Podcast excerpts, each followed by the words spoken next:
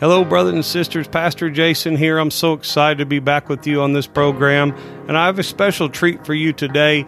There's a young man, a man of God, a worship leader, a friend of mine. His name's Chad Boney, and he has a song out that he has sent me for free that you may listen to at the end of this podcast. So stick around as we discuss our topic today. I want to talk to you today about a sensitive subject, and that subject is money. I was thinking about, first of all, the method and how to say this. I, am I'm, I'm very careful to talk about money, and the reason is I used to use it as an excuse to keep me out of church, and I'm afraid that happens with more people than not. I wasn't the only one and I won't be the last one that I used to go to church and I'd go, oh, every year or two, whether I needed or not back then. And I would see him pass the plate and I'd make an excuse, you know, hey, you know, this is all about money. Of course, I never put in more than a dollar, but I thought they just wanted my money. They were never forcing me to give, but I kind of use that as an excuse. So, you know, it can really be a place of contention for the church. And I want to say this first off. If you have a problem with giving money, the Bible says that you shouldn't give, that God loves a cheerful giver. So if we do give to the kingdom of God, we need to make sure that we're giving and that we're cheerful about it. And if we're not, let God work on our heart and work on us. He has a way of getting our attention and speaking to us if we'll just listen and ask Him. But first of all, as I begin to talk about the topic money, one of the first thing comes to mind is, you know, about saving money. You know, it's one thing to give money and we'll get there, but it's another thing to save money you know, we really are in a society that is we're to buy something, you know, before we can afford it. Every time you turn around, there's another 0% financing. You can put something on five years. So we just put it on payments. We don't worry about it. You know, we just kind of get enough bills until we start having a tough time. It's kind of the American way.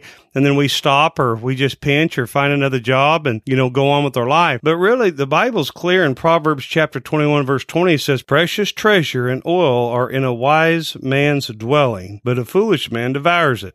So we know there's a principle, you know, Proverbs is just a book of general wisdom, of general principles that we should have, you know, oil and treasure in our dwelling or in our homes. We should, we should try to be stewards enough to be able to save. You know, I've, I've been able to save through times and not been able to save through times, but I like to use the principle. Now, this is a principle, not a law, but the principle I would like to get to, and I'm not there, but I have worked toward being there is try to save 10% and then live on the rest. Now that's a lot to a lot of people, but I say this, start somewhere, start saving. You know, several years, me and my wife, after we got married, we, we would get a income tax return back then. We had a lot of kids in the house, you know, my youngest now, she's going to be a sophomore in college. So it's been a while ago, but we would think, Hey, you know, we're going to pay off all of our debt. We're going to pay off all of our bills. And we'd do that. We'd pay off all of our bills only to find out the next year at income tax time, we'd racked up another 10 or 15 or $20,000 worth of debt again. So we'd pay off the debt again. We did that for several years until I heard it on a program a lot of you have probably heard. But you know, hey, you need to put back some money. Save a thousand dollars before you pay off any of your bills. And that really, really helped because I was able to save my first thousand dollars. And when emergency would come up, I wouldn't have to borrow more money. So I try to save a percentage of your income. You know, this one philosophy that we looked at says save 10%. So, but we need to be intentional about some kind of savings first before we worry about anything else. You know, I'm not a big, you know, I know there's a lot of people out there. There's the all kinds of plans of how to give and how to save and you shouldn't never go in debt and you should be debt free and all those programs are really good. But I can't speak from that area because I personally haven't done that. I haven't done the Howard Dayton thing. I haven't done those types of things and not saying that that's bad, but I personally have not done that. So I can't speak about that. What I can speak about is what I've done since I've been saved and since I've got my life right with God. And I try to save some money. And then second of all, you know, I think it's important that we are wise about what we do. Whenever me and my wife, we went, we have been in debt and we are in debt. We're not debt free. We owe, we owe on our house. We owe on some vehicles and one thing another. But one of the things I decided to do is that I just needed to be wise and carry some type of insurance, you know, some small amount of insurance that would try to pay off at least a good part of your bills. You know, when I was a young man, term insurance was real cheap. So I carried term insurance for a while things like that. We just need to be wise. And the Bible speaks about this in Proverbs 13 22. Says, A good man leaves an inheritance to his children's children, but the sinner's wealth is laid up for the righteous. So we need to look at trying to leave some kind of inheritance behind. Might be for our spouse, might be for our children. I'm not necessarily saying we need to leave them millions of dollars. That may not be wise. I do like trust. When you're looking at things like trust, that sometimes are conditional trust, especially if you have a kid that's wayward, especially if you have someone that you're saying, you know, they're not going to manage their money. You know, it's a trust can do that. A trust can speak. It's like, it's like after you die, a trust says these are conditions then that I can leave for my children so they can't just go blow all their money or consume it on things that are ungodly or, you know, essentially hurt them worse than it helps them. But we should have some type of a plan of some kind of inheritance, especially to protect uh, men. I want to speak to you, especially to protect your spouse if something, God forbid, would happen. Many ladies with children don't have the opportunity to go out and work like a man does, especially once they lose their spouse, their helper. And so we need to be, be wise about that. And then, you know, I want to talk about investing a little bit. You know, I think investing is one of the greatest opportunities that we have for God to be able to bless us. Most of us have worked a nine to five or a 40, 50, 60 hour week job, and we've done a lot of our life. I myself did that for years, had the same job for seven years and the same job for 14 years. And then for five years, of course, worked for the church for about the last 10 years with another job that I had before this last two years going in full time ministry. But as I was thinking about investing, you know, if you're, if you're wanting to invest, first of all, you need to save enough and know that, hey, I've got a little bit saved uh, to where I'm comfortable. Save up a month or two at least. You know, I like six months better, but a little bit of savings to prove that you're able to save some kind of money. Show yourself and build your faith up. And then as you invest, never invest something that you can't afford to lose. That's real important. Don't invest something that you can't afford to lose. If you're going to invest $10,000, remember, if you, if you had that $10,000 lights on fire, and goes away, are you still going to be able to make it or is it going to cause you serious trouble? If you can't say that it can go away, then you're not ready to invest. But the Bible speaks about this in Ecclesiastes chapter 11. It says, cast your bread upon the waters for you will find it after many days. And Solomon wrote that and Solomon knew there were grain ships that would leave out and they would go across the Mediterranean Sea. And there were many times the grain ships were Egyptian grain ships, but he knew that when you sent something out, you could deliver a product and then make a profit. There's no, you know, I heard a man of God tell me, a friend of mine a long time ago, making money is not a dirty word. You know, it's okay to make money. Matter of fact, it's kind of necessary for us to live to make money. We can believe that our money can return back into us, uh, back to us. And it says, cast your bread upon the water. And Solomon would take these ships. He would send them out to sea. He would trust and return back to him. And also there's another part of this. I also read another commentary that it was actually also somebody that maybe didn't have the money to actually send a ship out. You know, we all can't just buy a ship and you know, invest in, you know, an oil tanker what have you, but we can also invest in small ways. And this gives the implication of someone that has grain, someone that has wheat, and they would take that. And the first implication was that it was to put the bread upon the water on the tops that the boats would go back and forth. But there's also an implication, one commentator said,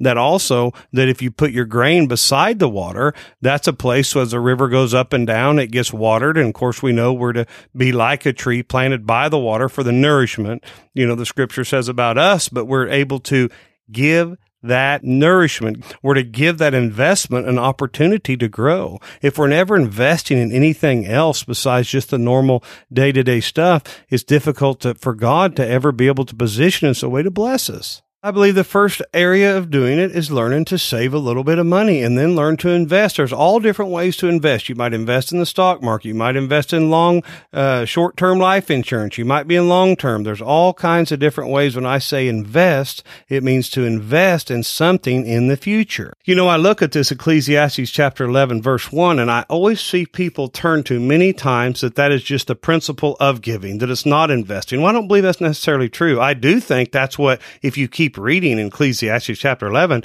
it is talking about casting your seed upon the water and also giving a giving heart to the poor. It is that we're to give of our bread. Yes, it is, but it's not limited just to the fact of giving to the poor. How much better can we lend to the poor? And the Bible says if we lend to the poor, we are actually lending to the Lord. So we're blessed for doing so. But it's how can we ever, if we don't invest, if we don't take some risk and we don't ever go out of our comfort zone, how, how much more can we bless people if God begins to bless us back? So that's important. And then last but not least, this may take a little time because it's it's a more delicate topic, but it is on tithing. And I think it's so so important to study this in scripture and take scripture in light of scripture. But, and you know, remember in Malachi, he says this. He says, the, the word of the Lord says this. The prophet Malachi says this, bring ye all the tithes into the storehouse that there may be meat in my house and prove me herewith, saith the Lord of hosts. He says, prove me. That is so important. This is the only place in scripture that God says to prove me. And whenever I give to the Lord and I give my tithe, I personally, our goal, uh, me and my wife, when we got married, we had been giving to the Lord, but we wanted to be sure when we reconciled together and made things right and holy in marriage, we had an agreement to give 10% of our tithe. Now, I believe that God can increase that and when we can increase that, but our goal was to do that. So we started. Whenever I first got saved, I started tithing $25 here, $10 there. You know, I started noticing that I'd go and I'd give the waitress a big tip and I'd buy the t-shirts at church and I'd give to the fundraisers and buy the pizzas the kids were selling and things like that for the ball teams. But I wasn't giving to the Lord. I found this verse and I don't remember I was in a Bible study or what. And I thought, you know, I need to kind of start cutting some of that back. Maybe not so many vanilla lattes, if you will, at Starbucks and let me begin to start giving to the Lord. So I started slow. I encourage you, if you're not tithing, you start giving. You start somewhere. You know, the devil will tell you if you don't give 10%, you're doing something wrong. Well, no, there's people that give 10% that don't mean they're spiritual. But you need to start this principle because the Bible says that test me and see what greater investment before we start talking about investing in things and investing in ground, investing in real estate. We're investing in the kingdom of God. And I think it's a great honor and a privilege that God says, prove me. And that tithe, of course, goes to your church. Uh, we give to other ministers, me and my wife and I, besides our church, but our tithe goes to the storehouse. And I believe the tithe is a biblical thing. And it says, if I will not open the windows, this is still Malachi chapter 3, verse 10. If I will not open the windows of heaven, I will not open you the windows of heaven and pour you out a blessing that there shall not be room enough to receive it. Boy, I don't know about you, but I praise God that He's going to pour out a blessing. I believe we can receive that in faith. You know, I've heard people say, well, I don't know. Sometimes that sounds like prosperity preaching. Well, I'll tell you what, I don't think the God of scripture is the God that says to be spiritual, we have to be poor. I don't believe that. And I don't think that we need to also, I don't think we need to necessarily have a $20 billion jet, but I'm not saying because someone does have one that they're wrong. They may have invested wisely. May they have sold a lot of books. I don't know how they made their money, but I do know this, that God wants to pour out a blessing on us. And sometimes we give in money and we receive in joy. Sometimes we give in money and receive a, another relationship into our life that was key to our spiritual growth. But many times when God asks us to give, He gives back. Me and my wife have testimony after testimony of times we couldn't make it. One time, Ann and I were in such a tough position raising kids. We didn't know what we were going to do. We had several teenagers driving vehicles. We had insurance payments. We both worked 40 plus hour week jobs. I had some small investments that I'd had and man, we were just struggling. And I said, babe, there's nothing else I know to do besides increase our giving. And my wife, being as gracious she is, looked across at me and she said, whatever you think we should do, babe, let's do it. So we start increasing our tithe $50 every two weeks. We got paid every two weeks. So that's what we gave. And when we did that, I'm telling you, it wasn't 30, 45 days later. I walked to the mailbox and got a check and it was for 3,500 to $4,000 right in that area. I couldn't believe it of something I didn't even expect on getting. I mean, God was so good. And I mean, it was, it was amazing. It was something that we had just let go. We had not worried about. We didn't ever think we were going to get. And I mean, we were able to get out of a bind. And so my faith just increased. So I said, well, maybe we can give 25 more, you know, and we started increasing our giving to where we're trying to give more than 10% every year. And this just, God just keeps doing it. And then I'm like, man, if uh, you can't outgive God. And that's just one testimony we had. But, you know, I've heard people say, say, well, you know, that's in the Old Testament. What about the New Testament? I've heard and I've even read in books where people said, well, the tithe was in the Old Testament. Now we're under the dispensation of grace. Let me explain that to you. Dispensational truth is a big word in theology. Uh, uh, some people that think they're theologians try to throw that around, but dispensational truth is just simply a truth that is true for a time period until another truth trumps it. So it is, it isn't that it's false, but then it's a principle and a truth. And then that's a dispensation of time. And then after the cross, when Jesus was crucified, now we're in a dispensation of grace. So we were under the law for that period of time.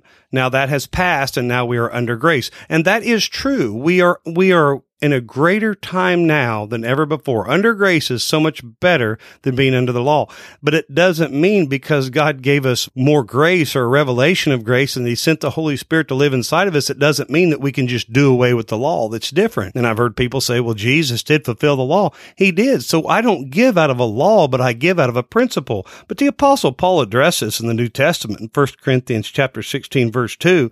And as he said this to the Corinthians, he said, on the first day of the week, each of you is to put something aside and store it up as he may prosper so that there will be no collecting when I come. So he's speaking of a tithe. That's what he's talking about. And I tell, I tell my friends this. I tell people this that don't think they should tithe. I say, if you think we were to tithe in the Old Testament, they all say yes. You know, bring your tithe in the storehouse. There's several scriptures. You know, Abraham tithed to Melchizedek, the first, one of the first high priests we see in the Bible. Abraham being a man of faith. So we can walk through that. They say, sure, I believe that. Then I say, if we're under the dispensation of grace now and God's poured out his Holy Spirit and given to us even more, and given us more grace and more air, more way to be able to live this Christian life. Don't you think we should probably increase that? Don't you think we should probably even give more now? But see, that's just a, a heart of a person, or that's just a, a voice of a person that just does not understand. I don't give out of the law. I don't give out of having to give. I give out of a grateful heart. Look what God's given to me. He gives me breath in my body. He gives me another day of grace. And one day I'm going to meet my Savior face to face. And when I bow before Him, we'll all bow. We'll bow now or we'll bow later. And when I bow before Him, I, and He says, welcome in, thou good and faithful servant. I know I'm not getting in by my own works. I know that it's not giving that got me to heaven. It's not even my good works, but it's by the grace of God and everything on this earth that I own is going to sprout wings. Even the psalmist says it'll sprout wings and fly away. I mean, this old world's going to turn, burn up and turn into dust again. Everything that we own is going to be gone. But the things that I know that God will honor is when we lay up our storehouses in heaven. We give to the kingdom of God. We, I'm excited to be able to give to the ministry of God's people. And I hope you are too. But as I was thinking about tithing and, and giving, you know, the greatest principle is this. Give. I believe we need to give to the poor. We need to share of what we have with other people. You know, God so loved the world that he gave his only begotten son. In the Christian life, giving is the principle. But I also know this uh, God's been working on me lately, these last year, year and a half in my life to where I want to give a lot. I really do. But I want to give more than I got. And so I also got to be a steward. And the Bible says that we are to be a steward of the things of God. So whenever I'm giving, it's not just give me a heart to give. Let me give, let me give, let me give, because I do want to give. But see, if I just give, give, give, and then I don't steward, then eventually I'm not going to have enough to give. You know, I've been in a place before. Uh, it's time for confession. Whenever I first got saved, I gave a tithe check and I didn't have the money. And guess what? The tithe check bounced. I was so embarrassed. I went to the church secretary and I said, man, could you please, hey, not run that through again? I'll make this right. But it was a 25 or $50 check, you know, but I wanted to give so bad. But see, I didn't understand how to, I wasn't bouncing my checkbook correctly and I wasn't taking care of stewardship. But you know what I've been praying for? God help me to listen to your voice and know who to give to because God doesn't want us to help everyone. God wants us to help certain people. He wants to cast our seed beside the waters, not in the old desert that isn't going to sprout anything. And I'm not saying there isn't mercy giving, but I am saying this to be able to truly give, I want a steward. I want to know what to save. I want to know if I need to invest. I want to know if I need to increase my tithing to 15, 20, 30, 40. Hey, there's entrepreneurs, you can look them up online that are giving 80, 90% of their income, making millions and billions of dollars to the kingdom of God. I mean, that's great faith. That'd be an awesome place to be. You know, when I say this about giving, God gives us a hundred percent, hundred percent. It's all His, but He gives it back to us. He's only asking for 10% everything He gives us. He's saying, you can have the 90. It's all God's. See, everything I own's God's.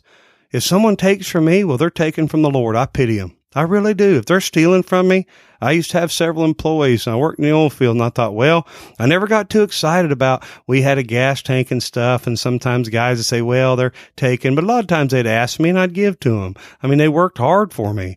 But you know, I never really worried real, you know, about little tools and stuff that'd come up missing. I never got real upset about that because I thought, well, they'll have to deal with the Lord. I did the best I could. We had a little security system there, uh, on the shop and, you know, we were broken into a couple times to protect that. But really, if someone steals from me, they're stealing from the Lord. It's all His anyway.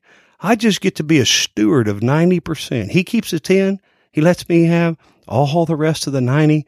God's good to us. He's graceful. Friends, I hope this word's been good to you and I hope you've learned something through this. And I want to encourage you to give. I want to encourage you to start with your local church where you're a member of. You start tithing that local church and you see if God does not open up the windows of heaven and pour out a blessing which you cannot contain. Don't forget, stay tuned. We got a song coming up for you. Chad Boney, great worship leader, great man of God. As for now, friends, God bless.